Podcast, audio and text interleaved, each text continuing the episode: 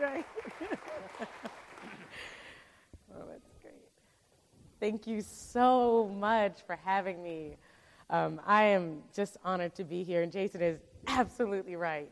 I don't know if you've ever been on a group trip. You learn a lot about people when you spend 10 days in a foreign country together. And what we learned about, do we call you Jason or Pastor Jason or Bishop? Oh, about your pastor and his amazing wife is that they love their kids. So I've heard everything about you guys, and I can't wait to hear you. One of you plays, right? Plays? Yes, can't wait to hear it. Maybe I won't hear it. And they really love God. We had several moments of worship, and we were just so blessed by your love for God and your love for people and the way you wrestle with things with this amazing congregation. It is an honor for me to be here. I'm especially delighted that Mary doesn't mind breaking the law at the Western Wall because we got the best picture ever, and we weren't supposed to take pictures. But God is good, so there's that. It is so great to be back in Catonsville. Woohoo, Catonsville! No excitement? Man, I told my husband, I was like, we've got to go to Rolling Road, and we've got to go check out all the places where, we grew up. It's just such an honor to be back in a place where you grew up. I'm in Charlotte, and no one lives in Charlotte that was from Charlotte. Everyone leaves, so it's great to be back. Thank God for this great congregation. You all have ministered to me today, and I'm really grateful because I have the hardest text in the world to preach. Thanks for that. In 1 Corinthians 2, I was all, excited about bringing my best sermon. When you go preach someplace else, you bring your best sermon, and then Jason says, oh, by the way, we're going through 1 Corinthians 2. So I've been meditating on it for 3 weeks and pray that God would enlighten all of us with what he has to say today. So I'm going to turn to that now. This is 1 Corinthians chapter 2, and we're going to read together verses 6 through 16. And while you're turning there, I thank God for my amazing husband. I'm grateful for prayers for marriage. Marriage is not easy, and I just thank God for who Mark is to me and how he ministers to me. Thank you, sweetheart. And for our amazing girls that keep us on our knees. We have a 1-year-old and a 3-year-old, so we're really tired. And that's why I was late today, because we didn't have them with us, and I didn't have to wake up to my children's alarm at 6 a.m., so I'm very, very grateful. All right. This is 1 Corinthians. Let me find it on my iPad here. Okay. I'm going to read the New International Version, 1 Corinthians 2, 6 through 16. We do, however, speak a message of wisdom among the mature, but not the wisdom of this age or of the rulers of this age who are coming to nothing. No, we declare God's wisdom, a mystery that has been hidden and that God destined for our glory before time began. None of the rulers of this age understood it, for if they had, they would not have crucified the Lord of glory. However, as it is written, what no eye has seen, what no ear has heard, and what no human mind has conceived, the things God has prepared for those who love him, these are the things God has revealed to us by his Spirit. The Spirit searches all things, even the deep things of God. For who knows a person's thoughts except their own spirit within them? In the same way, no one knows the thoughts of God except the Spirit of God. What we have received is not the spirit of the world, but the Spirit who is from God, so that we may understand what God has freely given us. This is what we speak, not in words taught by human wisdom, but in words taught by the Spirit, explaining spiritual realities with Spirit-taught words. The person without the Spirit does not accept the things that come from the Spirit of God, but considers them foolishness and cannot understand them because they are discerned only through the Spirit. The person with the Spirit makes judgments about all things, but such a person is not subject to merely human judgments. For who has known the mind of the Lord so as to instruct him? But we have the mind of Christ. This morning, I just want to offer for our thoughts today a sermon called Wisdom Revealed. Let's pray. Thank you, God.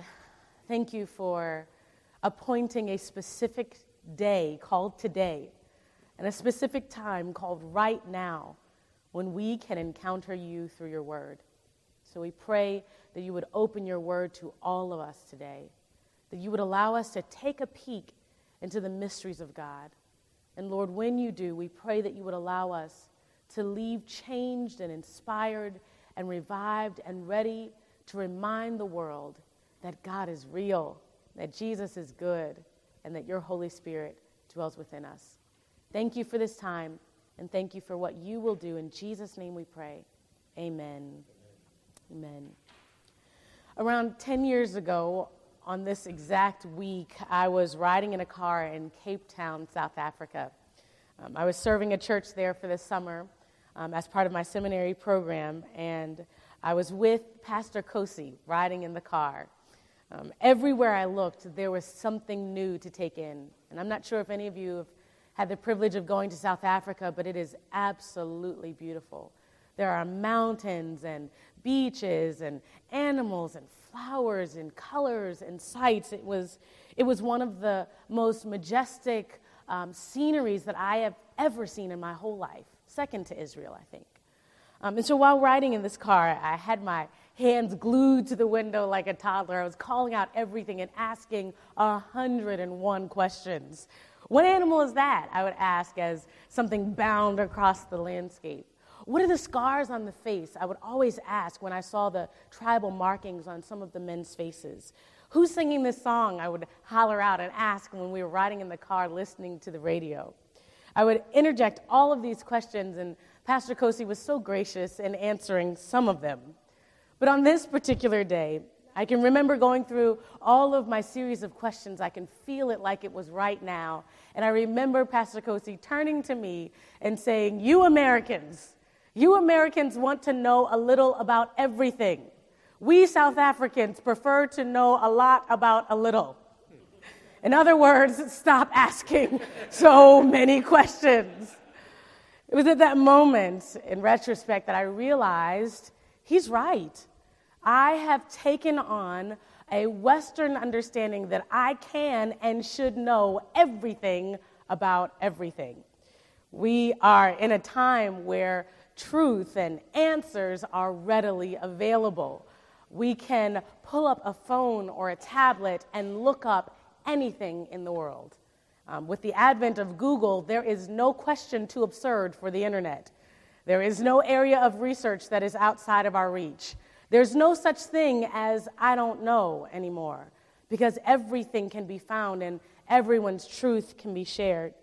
And one of the reasons why this truth is so accessible is because we live in a pluralistic society and everyone has their own truth.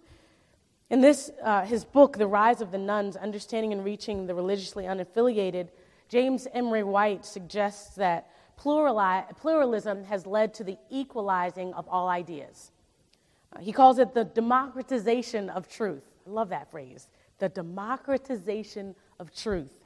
In other words, there's no absolute truth, and all truth is relative, and oh, by the way, everyone's truth is equal. He describes terms like truthiness, which means that you're no longer bound to creating truth based on facts. You can actually create truth that has nothing to do with the facts. It came to my mind as I was watching one of my favorite reality shows about plastic surgery. And this guy came in and he said, I'm an alien and I want plastic surgery to look more like an alien. And he brought a friend along with him to verify that fact that he was indeed from another planet. That was his truth. And the surgeons went along with it. I think of some other terms that James Emery White used. He used this term called wikiality to describe the phenomenon that reality can be determined by majority vote. All of us can decide right now that we're sitting on clouds if we all agree to it. According to Wikipedia, you can create whatever truth you want. And as a result, Pluto is no longer a planet, because a bunch of scientists said that that's not anymore. Sorry to ruin that for you guys. And according to Wikipedia, there are actually celebrity deaths, even though those celebrities are still living. He also talked about this term, mistakers, as our way of describing what was formerly known as a sinner. When truth is relative, there is no such thing as sin. It's just a mistake. and even our worst issues are simply traces of our true and authentic selves. This is the wisdom of the world. This is the wisdom that thrives on ego and manipulation and pride. It's the world's wisdom that was established on the self, and it's established on anything that looks and feels like good stuff to us. And that's a dangerous place to be when your whole life and your truth and your reality is based on what feels good and works well for you. When everyone owns their own truth, then God seems like an unnecessary middleman. Why ask God for an answer and wait who knows how long when I can find it in an instant? Why follow God when I can create my own destiny? Why look for God's wisdom when I can be wise all by myself? This is the wisdom of the world, but it leaves out one critical fact. It's not really wisdom at all. It's foolishness, empty promises, and vain pursuits. The wisdom of the world is never enough. It always leaves you wanting for more. It is never enough to make you whole. Sure, you can chase after your ambitions, but you'll never find true fulfillment. Sure, you can pursue earthly pleasures, but you may never be satisfied.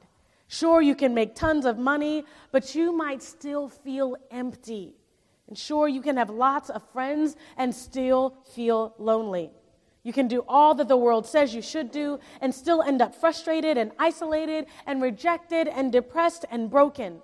No matter how hard you try, the world's wisdom will always leave you wanting for more. And the problem is that some of us, even as believers, fall prey to the world's wisdom at times, don't we? We find ourselves caught up in the ways of the world and trying to figure it out and think like the world thinks. That's why some of us are crazy. Because we're trying to think like the world thinks. But God never intended us to think this way. We can fall prey to the world's temptations so easily. And when we live as the world lives, when we abide by the world's wisdom, we live beneath the glorious calling of God on our lives. Because of the wisdom of the world, it's designed to lead us to death. But it's only God's wisdom, only God's truth that is designed to lead us to life. And John says life more abundantly. God's wisdom is true wisdom. It may seem like foolishness to the world, but the wisdom of God is the only truth that gives us life and breath. God's wisdom fills us with unconditional love and joy. It brings us peace and goodness and gentleness and blessings and favor and joy. Of course, it's not always easy. But God's wisdom is always good.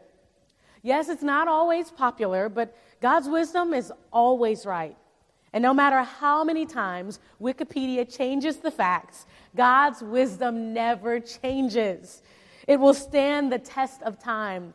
God is always true and always righteous and always good and always loving. God is Alpha and Omega. He's the beginning and the end. And when the foolishness of the world fades away, God and God's wisdom will remain forever. So how can we be in this crazy, foolish world and not live by its wisdom? How can believers stand firm in the wisdom of God without succumbing to the foolishness of the world? Well, Paul's answer in our text this morning is simple. By the power of the Holy Spirit. Can somebody say, Holy Spirit? Holy Spirit. By the power of the Holy Spirit. We can stand in the wisdom of God because we have the Holy Spirit. And the first thing that Paul tells us is the Holy Spirit reveals the plan of God. Paul begins this portion of the text saying that he's not speaking about the wisdom of the world. He's not using fancy language from kings or worldly prophets. Now, in verse 7 and 8, he says, no, we declare God's wisdom, a mystery that has been hidden and that God has destined for our glory before time began. None of the rulers of this age understood it, for if they had, they would not have crucified the Lord of glory.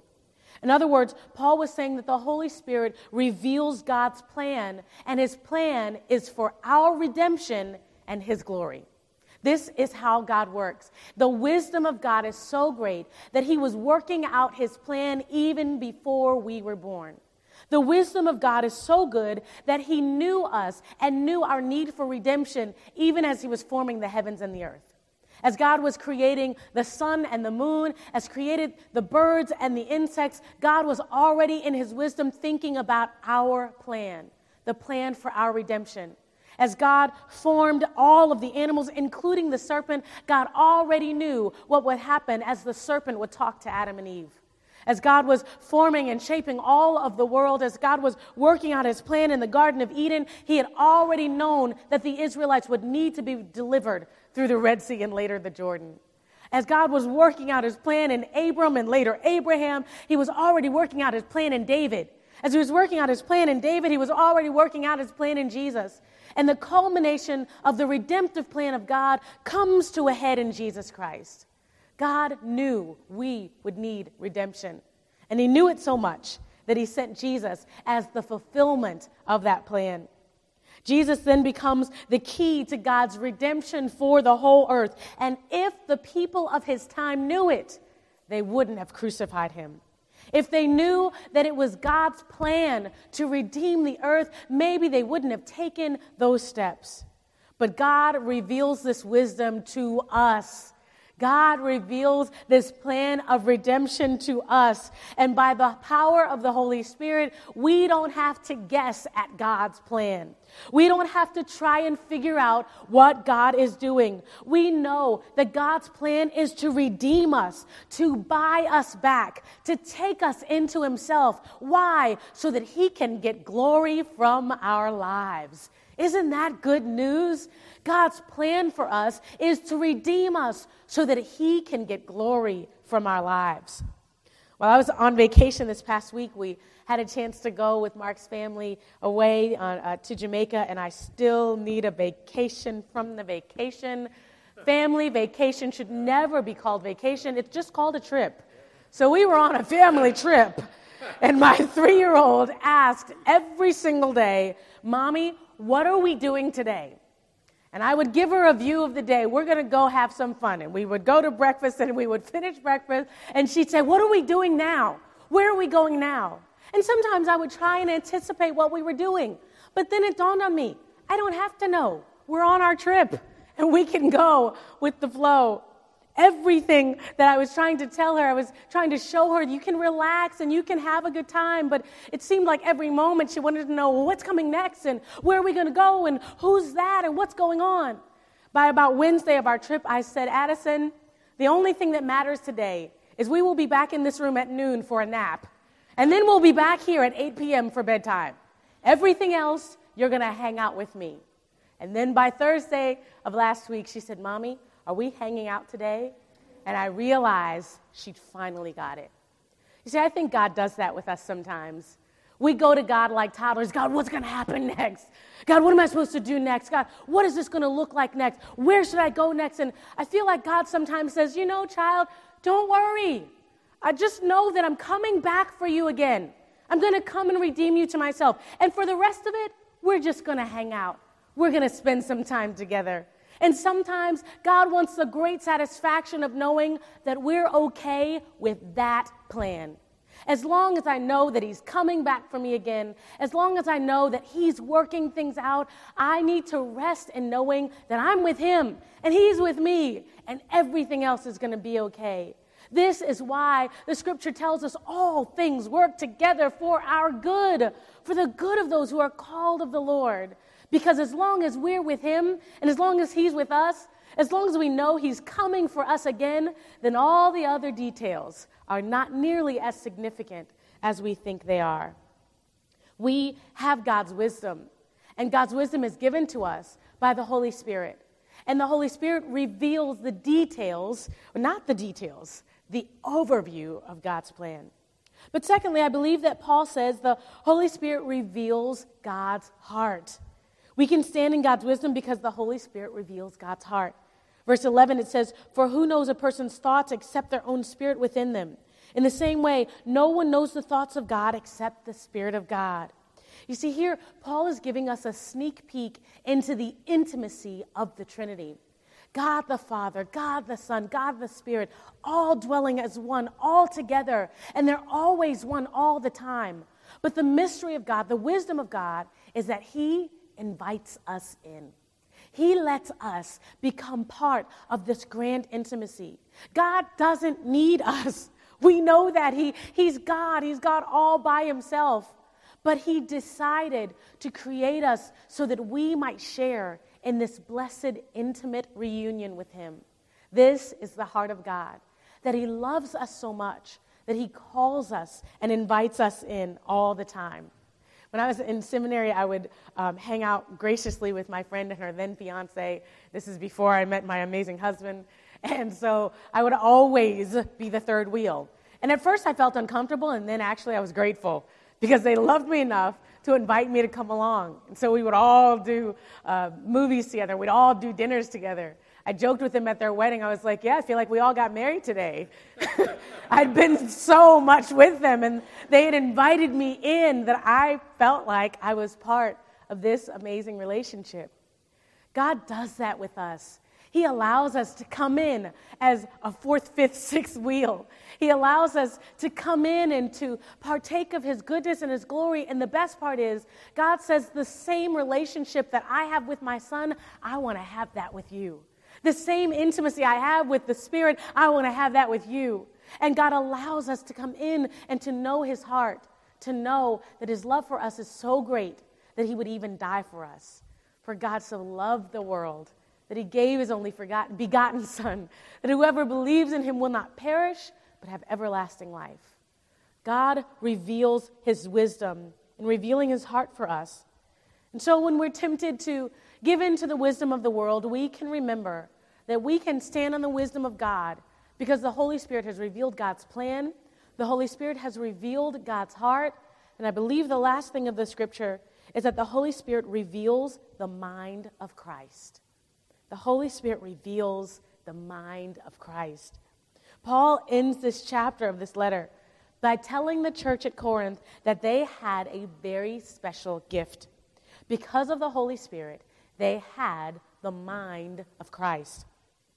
Now, this was an important statement because it underscores this divine transformation that takes place at the point of salvation. It's almost like we get this divine blood transfusion when we accept Christ, right? Because the blood of Jesus is poured over our lives. But we also get this kind of like spiritual lobotomy. This is a spiritual mind exchange. It's like God says, I know how bad your thoughts really are. I mean, this is a place where we can be honest, right? God knows the kinds of things that come into our minds. God knows the kinds of thoughts that we don't just allow to fly by, but the thoughts that we allow to nest in our minds, the things that we meditate on. You know, God calls us to meditate on Scripture, but we find ourselves meditating on problems. You know what meditation is? To meditate comes from the word to masticate, which means to chew on. To chew on like tobacco, to let the juices just kind of go on and seep in and just keep chewing on it over and over. While we're called to chew on the Word of God, sometimes we find ourselves chewing on our problems. I can't speak for you, I'll speak for me. Sometimes I find myself coming into a stressful time and I'll chew on it all day long, sometimes for a week. Oh, I can't believe she said that. Oh, I'm so mad at that. Oh, I can't, what would make her say that? Oh, I'm going to talk to her about it. No, I know what I'm going to do. You know, and we find ourselves thinking over and over about the problems and the stress and the issues, but God knows us so well. He knows us so well that he says to us, I'm not just going to give you your mind upgraded. I'm not going to give you your mind version 2.0. I'm going to give you a new mind. I'm going to give you the mind of Jesus Christ. This becomes the underscore of the transformation that takes place for every person who trusts in the name of the Lord. It is a taking on of the mind of Christ. It is the ability to regularly discipline ourselves, again, to discipline ourselves, to think godly thoughts, and to set our minds on him. And I know what you're thinking. How in the world is it possible for me to have the mind of Christ all the time? Well, with the power of the Holy Spirit, all we have to do is ask. We don't have to do this work by ourselves. This is not up to us to develop a new mind. This is a work of the Spirit, and all we have to do is ask, God, I need your thoughts. I need your wisdom. I need you to help me have your mind. And so as we go through all of the things and challenges of the world, we can be reminded that we have the mind of Christ. This is why Paul tells us in Romans 12 that we should be transformed by the renewing of our mind. This is a daily, moment-by-moment discipline. It is the reality that I have what God has given me, and now I must walk in it. And when the thoughts come, my aunt said, every thought is like a bird, but it doesn't have to have a nest. When the bird flies by, we can shoo it on away. When the thought comes by, we don't have to make a home for it. Why? Because we have the mind of Christ, who humbled himself, even to the point of suffering and dying on the cross, who loved us so much that he thought it not robbery to be like us. We have the mind of Christ, who came not as the high king, but who came as a lowly servant. We have this mind who said, I love you so much that I will give my life for you. And in so doing, we can give our lives back to God. So today, I want to encourage you to take on the wisdom of God. Trust in the Lord. Lean not on your own understanding. Acknowledge him in all of your ways. And I'm a witness. You may not be perfect, but God will direct our paths. Amen.